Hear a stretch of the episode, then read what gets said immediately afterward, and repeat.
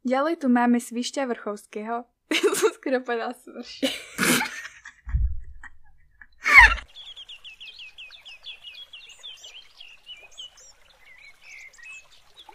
Ahojte, vítam vás pri novej časti a dnešným podcastom začíname novú tému o ochrane prírody. Povieme si niečo o ohrozených zvieratách na Slovensku a po celom svete.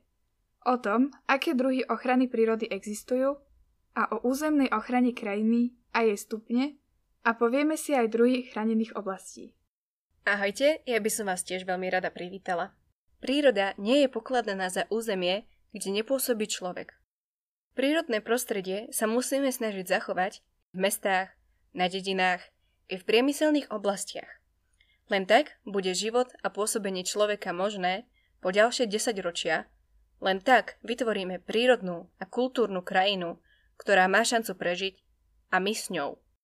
Lesy a lúky nemôžu byť niečo, za čím budeme cestovať do chránených území, ktoré tvoria najmä národné parky a rezervácie, ale prirodzenou zložkou prostredia spolu s rozmanitými druhmi rastlín a zvierat, ktoré toto prírodné prostredie tvoria a udržujú. Dôležité je zachovanie prírodnej rovnováhy a ochrana rozmanitosti podmienok a foriem života, prírodných hodnôt a krás a utvorenie podmienok na trvalo udržateľné využívanie prírodných zdrojov a na poskytovanie ekosystémových služieb. Teraz, Nina, mám na teba otázku. Ktoré druhy živočíchov sú najohrozenejšími na Slovensku? Podľa analýz za posledných 40 rokov vyhnulo na celom svete až 88% veľkých vodných živočíchov, kam radíme aj naše dunajské jesetery. No problémy nemajú len vodné živočichy, ale napríklad aj rôzne druhy pôvodného vtáctva. Medzi ďalšie ohrozené živočichy patrí hmyz, ktorý postupne mizne z našich polí a lúk. Medzi ohrozené zvieratá na Slovensku patrí množstvo druhov, ako napríklad drob veľký. Je chránený, najväčší stredoeurópsky vták, na Slovensku sa vyskytuje len na juhu. Patrí medzi stepné druhy, na Slovensku obýva polia a rozsiahle lúky.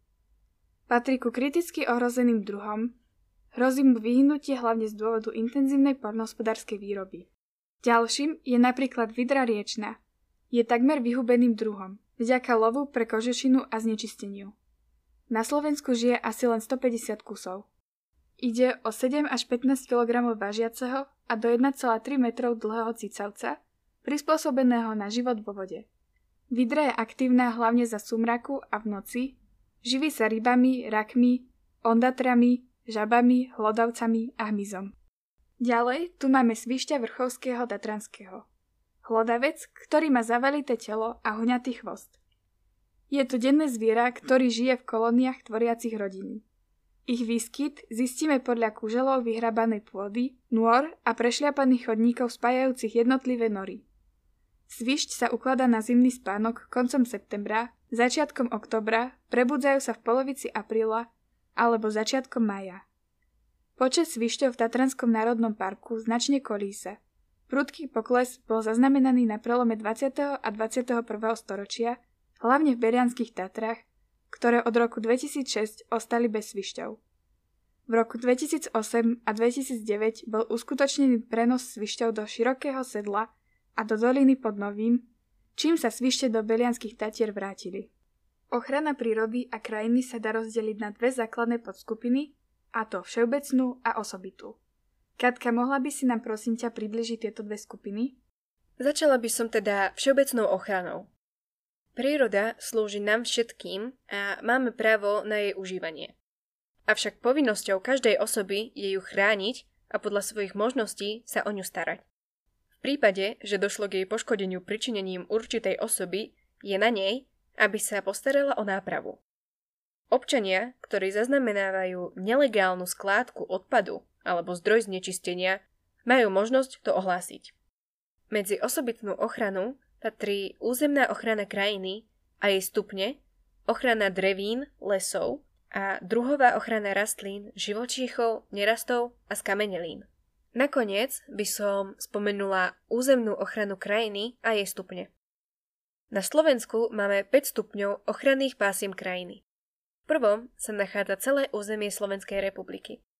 Ostatné územie sa nachádza vo vyšších stupňoch, pričom čím vyšší stupeň, tým vyššia miera ochrany. Nina, mohla by som ťa teraz poprosiť, aby si nám povedala nejaké druhy chránených oblastí? Áno, samozrejme. Chránená krajinná oblasť, národný park, chránený areál, prírodná rezervácia, prírodná pamiatka, chránený krajinný prvok, chránené vtáčie územie a obecné chránené územie. A na záver by sme sa chceli veľmi pekne poďakovať za vypočutie si tohto dielu a počujeme sa na budúce. Ahojte!